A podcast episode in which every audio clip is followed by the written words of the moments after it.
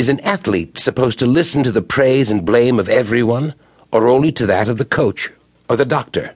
No, not to everyone. The athlete ought to fear the blame and welcome the praise of the coach, not of the crowd. That's true. And the athlete ought to live and train and eat and drink in the way prescribed by the person who understands such things, not according to the opinion of the majority. Yes.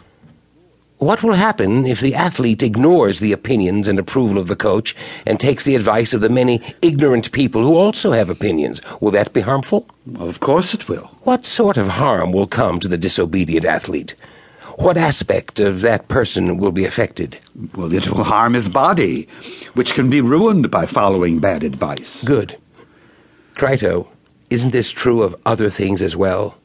I don't think we need to list them all, but in the case of the just and the unjust, the right and the wrong, the good and the bad, those values we are currently considering, ought we to follow the opinion of the majority or the opinion of the person who understands?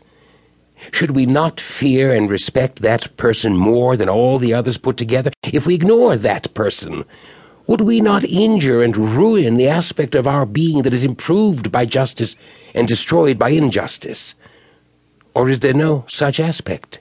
Certainly there is. Consider an analogy.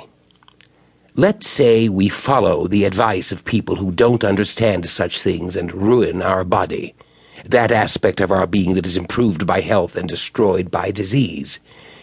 In that case, would life be worth living? No.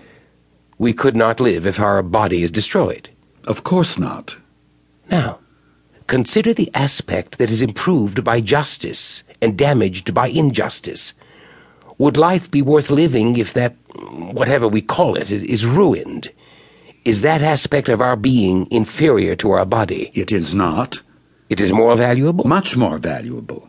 Then, my friend, we should not concern ourselves with what the majority says about us. We should pay attention to the person who understands justice and injustice, to the one who knows the truth about such matters. So, it was a mistake to say that we should worry about majority opinion when we are dealing with justice and goodness and rightness.